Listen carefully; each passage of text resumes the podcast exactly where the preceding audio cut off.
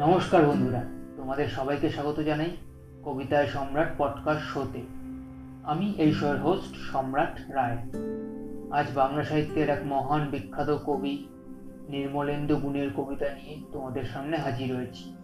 কবিতার নাম, আবার যখনই দেখা হবে।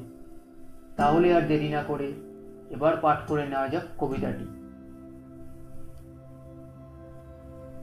আবার যখনই দেখা হবে আমি প্রথম সুযোগেই বলে দেব স্ট্রেট কাট, ভালোবাসি। এরকম সত্য ভাষণে যদি কেঁপে ওঠে, অথবা ঠোঁটের কাছে উচ্চারিত শব্দ থেমে যায়, আমি নখাগ্রে দেখাবো প্রেম, ভালোবাসা বক্ষ চিরে তোমার প্রতিমা। দেয়ালে টাঙানো কোনো প্রত্যাশিদ্ধ দেবীচিত্র নয়। রক্তের ফ্রেমে বাঁধা হৃদয়ের কাছে দেখবে নিজের মুখে ভালোবাসা ছায়া ফেলিয়াছে। এরকম উন্মোচনে যদি তুমি অনুরাগে মূর্ছা যেতে চাও, মূর্ছা যাবে? জাগাবো না। নিজের শরীর দিয়ে কফিন বানাবো।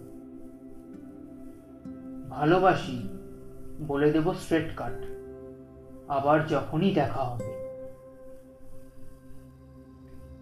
তো বন্ধুরা, এই ছিল আজকের কবিতা। আশা করি কবিতাটি তোমাদের সবারই খুব ভালো লেগেছে। ভালো লেগে থাকলে কবিতায় সম্রাট পডকাস্ট শোকে অ্যাঙ্কার স্পটিফাই এবং অন্যান্য পডকাস্ট প্ল্যাটফর্মে ফলো বা সাবস্ক্রাইব করো। এপিসোডগুলো ডাউনলোড করে শুনো।